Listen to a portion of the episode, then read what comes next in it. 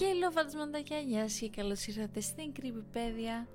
Λοιπόν, όπως είδατε την προηγούμενη εβδομάδα, η ιστορία είναι κάπου στη μέση, οπότε πρέπει να την τελειώσουμε. Πάμε λοιπόν στο δεύτερο κομμάτι αυτής της ιστορίας και χωρίς να χάσουμε χρόνο, ας ξεκινήσουμε. Είναι δύσκολο να προσπαθείς να κοιμηθείς και να βλέπεις ότι το χέρι σου γίνεται μπλε και γεμάτο λέπια. Αποφάσισα να μην κοιμηθώ σήμερα, οπότε τα πάντα πήγαν χάλια. Σηκώθηκα, το σώμα μου ήταν υδρωμένο και σιγά σιγά πήγα για μπάνιο. Έπρεπε να βουρτσίσω τα δόντια μου. Άνοιξα τη ξύλινη πόρτα και άρπαξα την οδοντόβουρτσά μου. Κοιτάχτηκα στο καθρέφτη και τρόμαξα. Το ένα μάτι μου ήταν καταπράσινο. Όμως το άλλο ήταν ακόμα καστανό. Η σημερινή μέρα θα ήταν πολύ ενδιαφέρουσα, σκέφτηκα. Έριξα λίγη οδοντόκρεμα στην οδοντόβουρτσά μου και η μέντα έκανε τα σάλια μου να τρέχουν. Βούρτισα τα κίτρινα δόντια μου, έφτιασα την οδοντόκρεμα και κοίταξα το κινητό μου. Ήταν σχεδόν 10 και μισή το βράδυ.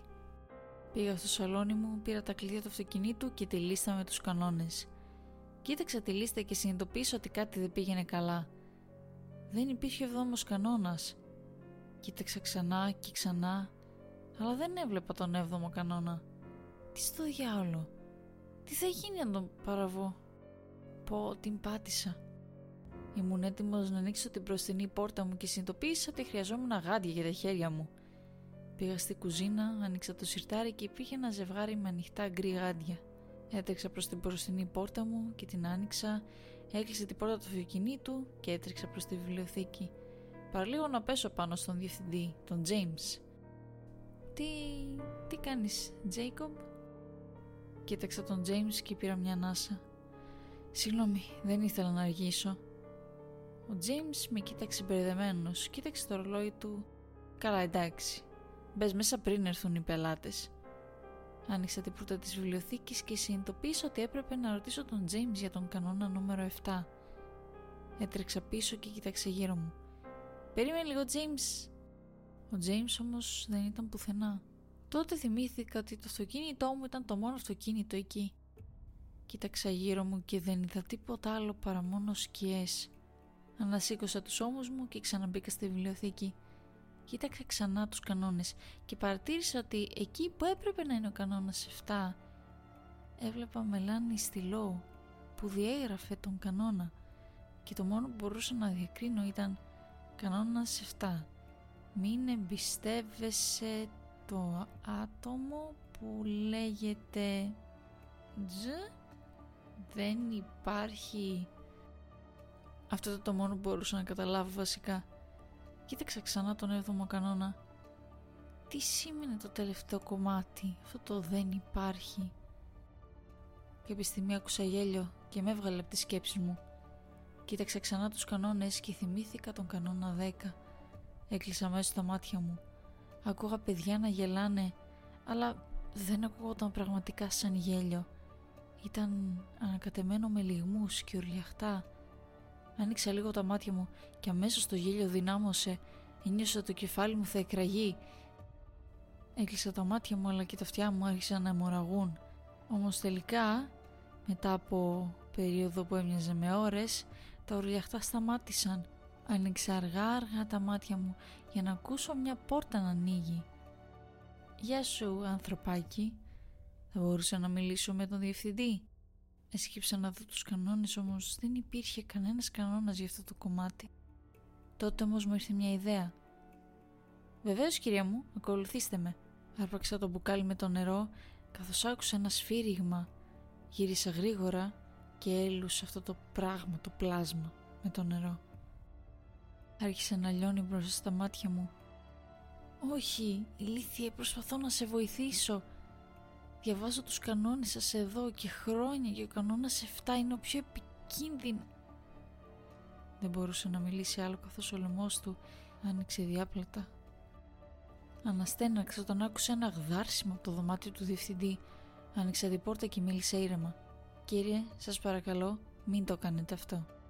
Και τότε άκουσα κάτι να υποχωρεί Θυμήθηκα τι συνέβη χθες. Ήμουν έτοιμος να αξίσω το αυτί μου καθώς θυμήθηκα ότι υπήρχε εκεί αίμα. πήρε ένα πανί από το τραπέζι, άρπαξε ένα κομμάτι ταινίας και κόλλησε το πανί στα αυτιά μου. Βέβαια δεν έπρεπε να το κάνω αυτό γιατί το πανί αυτό έπνιγε τον ήχο γύρω μου και με το ζόρι άκουσα τον ήχο του ανοίγματος της πόρτας και ένα σαν γάβισμα μετά. Καθώς άκουσα κάτι που ακούστηκε σαν γάβισμα πήγα πάλι στο μπάνιο. Καθώς έκλεισα την πόρτα πίσω μου άκουσα το σκίσιμο της σάρκας και ένα ορλιαχτό που ακούστηκε σαν να ήταν ένας πελάτης. Αποφάσισα να βγάλω τον επίδεσμο ή ας το πούμε επίδεσμο. Τώρα άκουγα τα πάντα καθαρά. Το γάβισμα σταμάτησε καθώς άκουγα βήματα παπουτσιών να υποχωρούν ή αυτό που νόμιζα ότι ήταν παπούτσια. Κοίταξα το τηλέφωνό μου και συνειδητοποιώ ήταν σχεδόν 6 το πρωί. Ξεκλείδωσα την πόρτα και κατευθύνθηκα προς την έξοδο της βιβλιοθήκης και παραλίγο να πέσω στον James. «Wow, ε, Jacob, να είσαι πιο προσεκτικός». Έπνιξε έναν αστυναγμό καθώς θυμήθηκα τον κανόνα 7. «Όχι, περιμένετε, James. Ε, ποιος είναι ο κανόνας 7» Το πρόσωπο του James έγινε κατάλευκο και με κοιτούσε επίμονα. Πήρε μια ανάσα για να ηρεμήσει. Ε, τίποτα, Τζίκομπ. Έκανα ένα λάθος και το διέγραψα. Τον κοίταξα και αναρωτήθηκα. Τότε γιατί δεν άλλαξες τον κανόνα 8 σε 7. Ο James με κοίταξε με τα μάτια του να στενεύουν. Όπως είπα, Τζίκομπ, ήταν ένα λάθος. Παιδιά, χρειάζομαι βοήθεια. Δεν ξέρω γιατί ο James είναι καχύποπτος. Τι να κάνω; Δεν ξέρω ποιον να εμπιστευτώ. Γαμώτο. Μόλις θυμήθηκα τα χθεσινά. Είναι ο Λύκος από χθες, ο Λύκος από τον κανόνα 4. Χρειάζομαι πραγματικά τη βοήθειά σας. Νιώθω λες και τρελαίνομαι. Και τι εννοεί ο Λύκος με το υπαγιδευμένος; Περπατούσα ακριβώς δίπλα στην πόρτα. Και τι είναι ο κανόνας 7 που φαίνεται ότι ο James συμπεριφέρεται τόσο περίεργα γύρω από αυτόν; Μήπως ο James παγίδευσε αυτά τα πράγματα στη βιβλιοθήκη; Καθόμουν έξω από τη βιβλιοθήκη και τη κοιτούσα. Αναρωτιόμουν τι να κάνω. Είχα μερικά σπίρτα στην τσέπη μου για πάνω ενδεχόμενο. Κοίταξε γύρω μου όταν άκουσα ένα θρόισμα στους θάμνους. Ένα χαμηλό γρίλισμα ακούστηκε. Πήρα το μαχαίρι από τη τσέπη μου και βγήκα από το φορτηγό μου. Ποιος είναι εκεί; Η φωνή μου ήταν ψυχρή. Κοίταξα μέσα στους θάμνους και παρατήρησα κάποια άψυχα μάτια να με κοιτούν. Γεια σου άνθρωπε. Ξέρεις τι πρέπει να κάνεις. Ήταν πάλι ο Λύκος, το πλάσμα από πριν. Λοιπόν δεν ξέρω γιατί πράγμα μιλάς, ανταπάντησα, γνωρίζοντας όμως τι ήθελε.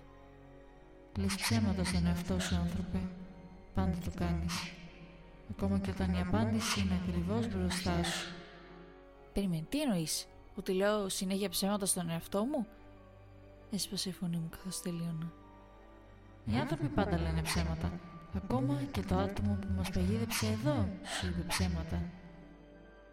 Το κοίταξα μπερδεμένος. Περίμενε. Ποιος σε φυλάκισε; Κοίταξα το πλάσμα καθώς κάτι άρχισε να γελάει. Το γέλιο έγινε ουρλιαχτό. Κλείσε τα μάτια σου. Ούρλιαξα και έλπιζα το πλάσμα με άκουσε. Άκουσα κοκάλα να σπάνε καθώς το γέλιο σταμάτησε Άνοιξα τα μάτια μου και είδα το πλάσμα να στέκεται πάνω από ένα κατακρεουργημένο πτώμα. Κάτι που έμοιαζε με πελάτη. Τι είναι αυτό το πράγμα; Το πλάσμα με κοίταξε και με χλέβασε. Είναι από μια άλλη διάσταση, αλλά παγιδευμένο εδώ. Και στον κόσμο σας αυτό ονομάζεται κανόνας 10. Είπε ο λύκος πλάσμα. Ακούγεσαι σαν να μισείς τους κανόνες. Γιατί; Το πλάσμα με κοίταξε. Τα άψυχα μάτια του στένεψαν από θυμό. Πραγματικά δεν ξέρει γιατί μισώ τους κανόνες. Μισώ τους κανόνες επειδή μας έδεσαν σε εκείνο το μέρος. Μας μετατρέπουν σε άψυχα κουφάρια, γράφοντας κάθε μας κίνηση. Το πλάσμα με κοίταξε προς τα κάτω και αναστέναξε. Και φοβάμαι ότι εσύ είσαι η μόνη μας ελπίδα να ξεφύγουμε.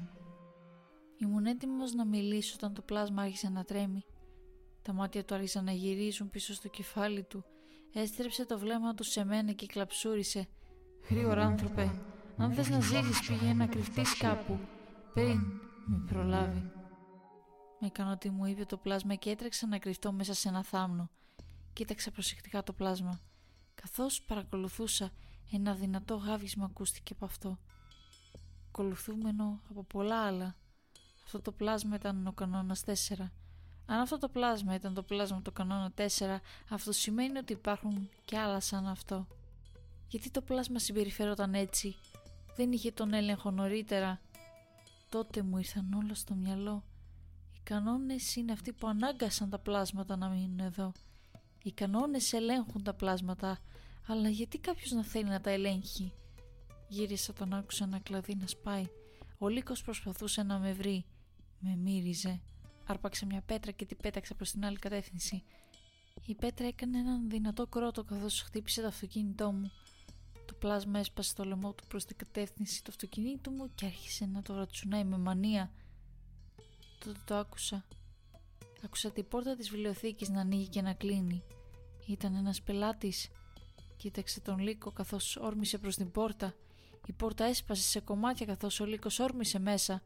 Άρπαξε τον πελάτη και τον τράβηξε έξω. Ούρλιαξε καθώς ο Λύκος άρχισε να δαγκώνει το χέρι του πελάτη. Ο πελάτης ούρλιαζε καθώς ο Λύκος πήγαινε για το λαιμό. Ο Λύκος ξερίζωσε το λαιμό καθώς ο πελάτης έπαιζε ξερός, νεκρός. Μια γνώριμη φωνή είχε στα αυτιά μου. «Άνθρωποι είσαι εκεί» Γύρισε και κοίταξε τον Λύκο. Ο Λύκος κοίταξε γύρω του καθώς μιλούσε. όλα είναι εντάξει άνθρωπε. Αφού το σκότωσα το πλάσμα αυτό μπορώ να, να αλλάξω πίσω στην προηγούμενη μορφή μου. Αναστέναξα καθώς βγήκα από τον θάμνο. Κοίταξα τον ουρανό και είδα ότι είχε αρχίσει να ξημερώνει. Λοιπόν, τι συνέβη; Ο Λύκος φάνηκε να μεγαλώνει καθώς με κοίταζε προς τα κάτω. Όπως λέω συνέχεια, άνθρωπε, το άτομο που μας παγίδεψε εδώ μας έδεσε στο κτίριο αυτό και μας ελέγχει με τους κανόνες. Κοίταξα ψηλά τον Λύκο. Ήμουν ηλίθιος. Αγνώρισε εντελώς τα γεγονότα. Άκουσα βήματα να πλησιάζουν. Ο Λύκος μύρισε τον αέρα και έτρεξε προς το δάσος. Παρατήρησα μια σκοτεινή φιγούρα να στέκεται έξω από το δάσος. Και καθώς ο ήλιος άρχισε να ανατέλει, είδα ότι ήταν ο Τζέιμς. Είχα μπερδευτεί με το τι κοιτούσε ο Τζέιμς. Γύρισα και είδα ότι κοιτούσε εκεί που πήγε ο Λύκος. Περίμενα μέχρι ο Τζέιμς να μπει μέσα στο κτίριο. Βγήκα αργά από το δάσος προσέχοντας να μην κάνω θόρυβο. Δεν ήθελα να με δει ο Τζέιμς να βγαίνει από το δάσος γιατί συμπεριφέρονταν περίεργα.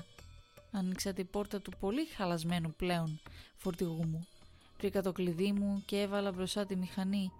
Ο Τζέιμς κοίταξε μέσα από το παράθυρο και κοίταξε το φορτηγό μου. Με παρακολουθούσε καθώς έφευγα από τη βιβλιοθήκη. Κατέβαινα το δρόμο μου όταν άκουσα ένα ψήθυρο. Γύρισα το κεφάλι μου και είδα αυτά τα άψυχα μάτια. Άνθρωπε, πρέπει να κάψει τη βιβλιοθήκη πριν καταλάβει και αυτόν τον πλανήτη. Πάτησα το φρένο και γύρισα πίσω. Τι εννοείς Λίκε; Ο Λύκος στενέψε τα μάτια του και γρίλησε. Ανόητα άνθρωπε, γιατί πρέπει να είσαι εσύ; Γιατί πρέπει να είσαι εσύ αυτός που θα μας σώσει; Κοίταξε τον Λύκο και αναρωτήθηκα γιατί δεν μπορούσε να κάψει τη βιβλιοθήκη. Λύκε, γιατί δεν μπορείς απλώς να το κάνεις. Μη κοίταξε. Λοιπόν άνθρωπε, αφού είμαι δεμένος με τη βιβλιοθήκη δεν μπορώ να την καταστρέψω. Και αφού εσύ δεν είσαι δεμένος, μπορείς. Κοίταξα τα άψυχα μάτια του Λύκου. Και γιατί να σε εμπιστευτώ, Λύκε; Πώς ξέρω ότι η βιβλιοθήκη είναι τόσο επικίνδυνη; Ο Λύκος τίναξε την ουρά του και είπε «Γιατί άνθρωπε, σε λίγες μέρες ο μάγος θα αποκτήσει όλο και περισσότερη δύναμη μέχρι να έχει αρκετή για να ελέγξει τον πλανήτη. Και αν δεν θέλεις να σε ελέγξει, νομίζω ότι πρέπει να την κάψεις». Αναστέναξα, έκλεισα τα μάτια μου και πήρα μερικές βαθιές ανάσες. Άνοιξα ξανά τα μάτια μου και είδα ότι ο λύκος είχε εξαφανιστεί. Ένιωσα ένα καυστικό πόνο στο χέρι μου και διαπίστωσα ότι τα λέπια στο χέρι μου απλώνονταν. Φώναξα από τον πόνο καθώς τα μάτια και τα πόδια μου πονούσαν πολύ. Όλα άρχισαν να πονάνε. Ο Λύκος είχε δίκιο. Όποιος έφτιαξε τη βιβλιοθήκη γινόταν όλο και πιο ισχυρός. Έπρεπε να το σταματήσω πριν μπορέσει να με ελέγξει. Πήγα στη βιβλιοθήκη όσο πιο γρήγορα μπορούσα. Άνοιξε την πόρτα. Είδα ένα φως να τρεμοπαίζει μέσα και είδα τον Τζέιμς Πήγα στην τσέπη μου και άρπαξα τα σπίρτα μου. Η φωτιά στα χέρια μου ήταν φωτεινή. Πέταξα το σπίρτο στη ξύλινη πόρτα και άρχισε να καίγεται. Πήγα στο δάσος για να πιάσω μερικά ακόμη ξερά φύλλα, οτιδήποτε στεγνό και να το κάψω. Ήμουν έτοιμος να βάλω ένα ξερό κούτσουρο στο φλεγόμενο κτίριο. Αλλά δεν μπορούσα να κουνηθώ. Το σώμα μου έτρεμε και σταμάτησε. Άκουσα μια γνώριμη φωνή στα αυτιά μου. Ανόητο αγόρι. Έπρεπε να έχεις ακούσει τον λύκο.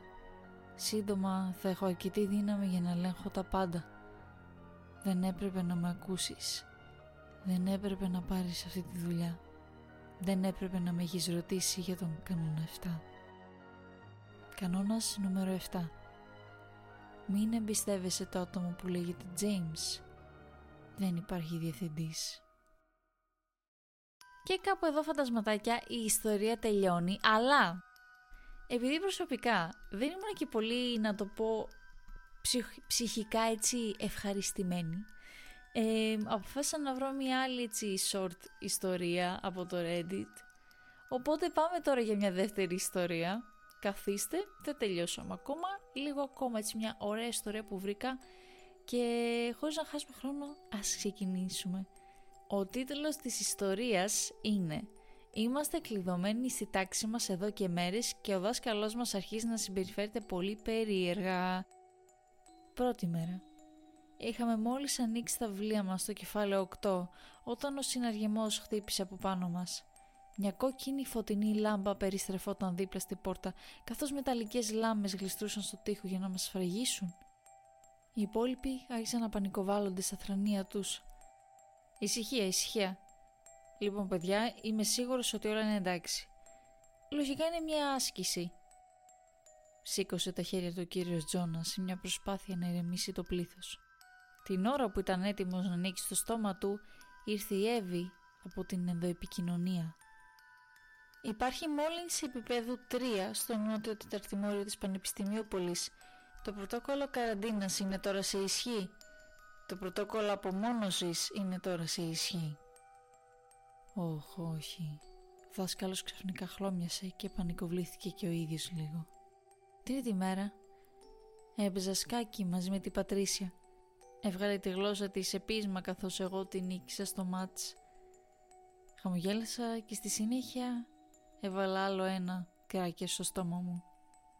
Ο κύριος Τζόνας είπε ότι δεν θα έπρεπε να μείνουμε εδώ για πολύ ακόμα Πιθανότατα το κέντρο ελέγχου και πρόληψης νοσημάτων να χρειάζεται λίγο χρόνο για να εξαλείψει τη μόλυνση. Είπε ότι θα πρέπει μάλλον να είναι ένας πολύ άσχημος ιός δεδομένης της κατάστασης.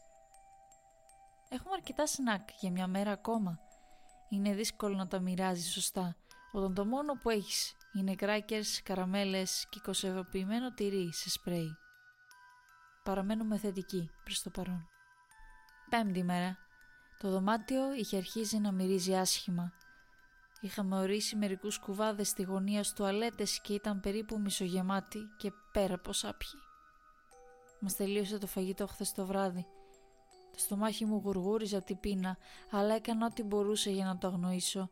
Δεν είχα όρεξη να παίξω σκάκι ή να διαβάσω πια. Αντίθετα, κοιμόμουν στο θρανίο μου για όσο το δυνατόν περισσότερο για να περάσει η ώρα. Ήλπιζα ότι από στιγμή σε στιγμή θα με ξυπνούσαν οι πόρτες που θα άνοιγαν για να μπορέσω να πάω σπίτι. Μου έλειπαν οι γονείς μου. Και ο κύριος Τζόνας άρχισε να χάνει την ψυχραιμία του. Μέχρι τώρα ήταν αρκετά συγκεντρωμένος και φρόντιζε να είμαστε όλοι καλά και ήρεμοι. Αλλά τα μάτια του έμοιαζαν λίγο άγρια τώρα και συνέχισε να περπατάει στο δωμάτιο μιλώντας στον εαυτό του. Μερικές φορές τον άκουγα να βρίζει κατά από την αναπνοή του και στη συνέχεια να απαγγέλει προσευχές. Ελπίζω πραγματικά να βγούμε από εδώ σύντομα. Όγδοη μέρα. Μπαμ, μπαμ, μπαμ, μπαμ. Ένας ήχος χτυπήματος που ερχόταν από την άλλη πλευρά της αίθουσας με έβγαλε από τα όνειρά μου. Μπαμ, μπαμ, μπαμ. Έμεινα κίνητος για να φαίνομαι ότι κοιμάμαι, αλλά άνοιξα τα μάτια μου ίσα ίσα και είδα τον καθηγητή της βιολογίας να χτυπάει μια καρέκλα στην ατσάλινη πόρτα ξανά και ξανά Μπαμ, μπαμ, μπαμ. Τα είχε χάσει πραγματικά. «Αφήστε μας να βγούμε από εδώ!» Φώναξε ο κύριος Τζόνας καθώς πέταξε την καρέκλα στο πλάι. «Δεν μπορώ να το κάνω αυτό, κύριε. Εντοπίστηκε μια μεταδοτική ασθένεια επίπεδο 3. Έχω σφραγίσει την πληγήσα περιοχή, αλλά πρέπει να μείνετε απομονωμένοι για την ασφάλειά σας. Η ρομποτική φωνή βούιζε από τα ηχεία. Κάποια από τα άλλα αγόρια γίνονταν επίσης επιθετικά. Είχαν γίνει μερικοί καυγάδες τα τελευταία δύο πρωινά. Γινόμασταν ένα κλουβί χιμπατζίδων, σαν αυτό που βλέπεις στο ζωολογικό κήπο, αλλά πιο πεινασμένο. Έπρεπε να βγούμε έξω, αλλιώς κάτι τρομερό θα συνέβαινε. Δέκατη μέρα. Τις τελευταίες πέντε μέρες κάναμε δίαιτα με νερό της βρύσης. Ένιωθα ζαλάδα κάθε φορά που σηκωνόμουν από το γραφείο μου. Το δωμάτιο στριφογύριζε και παραλίγο να λιποθυμήσω. Κρατιόμουν στα πόδια μου με την απόλυτη δύναμη της θέλησης. Είχε αυτό το παράλογο φόβο ότι αν λιποθυμούσα θα μέτρωγαν οι συμμαθητές μου, θα έτρωγαν τα έντερά μου καθώς θα χύνονταν στο πάτωμα με τα πλακάκια. Ακούγονταν τρελό αν το έλεγα δυνατά, αλλά όταν κοίταξα γύρω μου στην αίθουσα και είδα όλα αυτά τα πεινασμένα πρόσωπα, πίστευα ότι η ιδέα δεν ήταν τελικά πολύ τραβηγμένη. Ο κύριος Τζόνας δεν είχε επιλέξει για πάνω από 12 ώρες. Απλώς καθόταν στο γραφείο του και χάραζε κάτι στην επιφάνειά του με ένα μαχαίρι. Για πρώτη φορά σήμερα σκέφτηκα ότι ίσως να μην τα καταφέρναμε. Ίσως να πεθαίναμε όλοι σε αυτή τη τάξη. 13η μέρα. «Κύριε Τζόνας, κύριε Τζόνας, σταματήστε!» φώναξε η Μίκα. «Δεν το βλέπετε. Πρέπει να το κάνουμε αυτό. Χρειαζόμαστε φαγητό. Όταν η αγέλη υποφέρει και η τροφή λιγοστεύει, στρέφονται εναντίον του πιο αδύναμου μέλους τους. Είναι απλή βιολογία, η επιβίωση του ισχυρότερου. Ο κύριος Τζόνας είχε τα χέρια του γύρω από το λαιμό του Τρέβορ, πιέζοντας τόσο δυνατά που τα μάτια του αγοριού ήταν έτοιμα να πεταχτούν από το κρανίο του. Ο Τρέβορ πάλευε από κάτω, αλλά ήταν εύθραυστος και τρομερά μικρός για την ηλικία του. Η Μίκα άρπαξε ένα μεγάλο ποτήρι από το τραπέζι και το σήκωσε ψηλά πάνω από το κεφάλι του. Κύριε Τζόνα, σταματήστε τώρα. Μη με αναγκάσετε να το κάνω αυτό. Αλλά ο δάσκαλος είχε φύγει προπολού. Τα μάτια του έλαμπαν από ευχαρίστηση ενώ τα σάλια του έτρεχαν στο πηγούνι στη σκέψη του γεύματος. Πετάχτηκα στα πόδια μου καθώς η Μίκα έριξε το ποτήρι όσο πιο δυνατά μπορούσε στο κεφάλι του κύριου Τζόνας. Έγινε κομμάτι και από την πρόσκρουση, βγάζοντας τον καθηγητή νοκάουτ. Βοήθησα την Μίκα να τον σμπρώξει από τον Τρέβορ καημένο το παιδί αγκομαχούσε και πάσχιζε να πάρει αέρα, ενώ δάκρυα έτρεχαν στο πρόσωπό του. Είσαι εντάξει, είσαι εντάξει, είσαι εντάξει. Η Μίκα χτύπησε το παιδί στη πλάτη προσπαθώντας να το ηρεμήσει καθώς εκείνο ούρλιαζε. Ξαφνικά ακούστηκε μια κραυγή σαν πολεμική και ο κύριος Τζόνας πήρε αέρα. Πήδηξε πάνω από ένα γραφείο και έπεσε πάνω στη Μίκα. Και οι δύο πήγαν να πλακωθούν στο πλακάκι.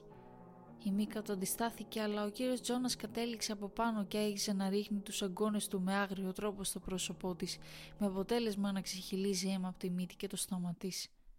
Κάτι γέμισε το μυαλό μου. Δεν σκεφτόμουν, απλώς αντιδρούσα. Έφτασα κάτω και μάζεψα ένα κομμάτι γυαλί από το σπασμένο ποτήρι. Άρπαξα τα φωτοτά μαλλιά του κύριου Τζόνας και τα τράβηξα προς τα πίσω για να επεκτείνω το λαιμό του. Τράβηξα το γυαλί μέσα από το κρέας του λαιμού του όσο πιο δυνατά μπορούσα δεν είχα ξαναδεί τόσο πολύ αίμα. Χύθηκε σαν καταράκτη στο στήθος της Μίκα. Ο κύριος Τζόνας έπεσε στο πλάι για άλλη μια φορά. Αυτή τη φορά όμως δεν σηκώθηκε ποτέ ξανά. Κοίταξα τα πουτισμένα με αίμα χέρια μου. Δεν ένιωσα τίποτα. Ούτε τύψεις, ούτε φόβο. Ξαφνικά η μεταλλική πόρτα υποχώρησε και η κανονική πόρτα άνοιξε. Το πρωτοκόλλο απομόνωσης έχει σταματήσει. Παρακαλώ, συνεχίστε με το κανονικό σας πρόγραμμα. Οι υπόλοιποι μαθητές συγκεντρώθηκαν γύρω μου κοιτάζοντας απλώς τη λίμνη αίματος. Νομίζω ότι μιλούσε η πείνα, αλλά ένα μεγάλο μέρος μου ήθελε να μάθει πως ήταν η γεύση του. Νομίζω ότι το ίδιο ήθελαν και οι άλλοι. Ευτυχώς πριν συμβεί αυτό, ένας άντρα με κουστούμι μπήκε στη τάξη. Γεια σας, παιδιά, πριν προλάβουμε να πούμε το οτιδήποτε, μια ομάδα ενηλίκων με φόρμες ξεχύθηκε στην αίθουσα. Κάποιοι άρχισαν να φωτογραφίσουν τα πάντα, άλλοι άρχισαν να καθαρίζουν τον κύριο Τζόνας. Ένας άντρα με γκρίζα μαλλιά έριξε ένα μεγάλο κουτί στο γραφείο του δασκάλου και το άνοιξε. Στη συνέχεια άρχισε να πετάει φρέσκα φρούτα και μπάρες δημητριακών σε κάθε έναν από τους μαθητές. Καταβροχθήσαμε ό,τι μας έδωσε. Άρχιζα να αισθάνομαι περισσότερο αυτός μου μετά από δύο μπανάνες και τέσσερις μπάρες Δημητριακών. Η γεύση τους ήταν παραδεισένια, μια γλυκιά σωτηρία. Ο πρώτος άντρας με τα ωραία δόντια και το ακριβό κουστούμι περίμενε μέχρι να τελειώσουμε όλοι μας πριν να απευθυνθεί ξανά. Ξέρω ότι ήταν πολλές οι 13 μέρες, παιδιά. Το εκτιμώ που αντέξατε όλοι σας. Ειδοποίησα τον καθένα από τους γονείς σας ότι έχετε άδεια να πάτε σπίτι σας. Η τάξη εξέσπασε σε ζητοκραυγές καθώς όλοι αγκαλιαστήκαμε μεταξύ μας. Ακόμα και η Μίκα, καλυμμένη με αίμα, χόρευε ενθουσιασμένη. Σύντομα θα μπορέσετε όλοι να πάτε σπίτια σας. Αλλά πρώτα θα πρέπει να κάνω μια μικρή ενημέρωση με τον καθένα σας πριν φύγετε. Κουνήσαμε όλοι τα κεφάλια μας συμφωνώντας με το οτιδήποτε για να φύγουμε από εδώ. Ο κύριος Μωυσής, ο άνθρωπος με τα γκρίζα μαλλιά και τα σνακ, μας κατέβασε έναν έναν και ξεράσαμε τα εσώψυχά μας στον άνθρωπο με τα ωραία δόντια. Όταν έδωσα την ιστορία μου για το πώς ήταν, εξακολουθούσα να νιώθω μουδιασμένος, ακόμα και όταν περιέγραψα πως είχα σκοτώσει τον κύριο Τζόνας, απλώς ένιωθα τίποτα. Μόνο όταν έφτασα στο σπίτι εκείνο το βράδυ, κατέρευσα και έκλαψα. Μόλις βρέθηκα στην αγκαλιά της μητέρας μου, έκλαιγα και έκλαιγα μέχρι που δεν μπορούσα πια. Τότε έφαγα περισσότερο φαγητό από ποτέ. Κατέβασα ζυμαρικά στο λαιμό μου μέχρι που νόμιζα ότι το στομάχι μου θα σκάσει. Ήταν ένα ωραίο συνέστημα. Να είμαι χορτάτος, να είμαι ξανά άνθρωπος. Χρόνια αργότερα, ενώ ήμουν στο πανεπιστήμιο, ένας πληροφοριοδότης είχε διαρρεύσει ότι αυτό που είχαμε υποστεί ήταν ένα άκρο απόρριτο πείραμα. Δεν υπήρχε κανένα ιός, καμία μόλυνση. Ξεκίνησε ως πείραμα για να δοκιμάσουν το σύστημα τεχνητής νοημοσύνης που είχαν στο σχολείο. Αλλά στη συνέχεια μετατράπηκε σε ένα κοινωνικό πείραμα για να δουν πόσο θα αντέξουμε μέχρι κάποιος να δολοφονηθεί ή να πάθει σοβαρή ζημιά. Για να δοκιμαστούν τα όρια της ευγένειας και του ηθικού χαρακτήρα κατά από τεράστια πίεση. Όταν σκότωσα τον κύριο Τζόνας, έληξε το πείραμα. Τα νέα με είχαν αειδιάσει, ήμουν θυμωμένος για εβδομάδες Τώρα όμως ήμουν εντάξει με αυτό. Βλέπετε, ο Τρέβορ μπορεί να είναι μικρός, το πιο αδύναμο μέλος της αγέλης ίσως, αλλά ήταν επίσης ιδιοφυΐα. Με τις γνώσεις του στο hacking καταφέραμε να εντοπίσουμε τον κύριο Λευκά Δόντια και τον κύριο Μωυσή.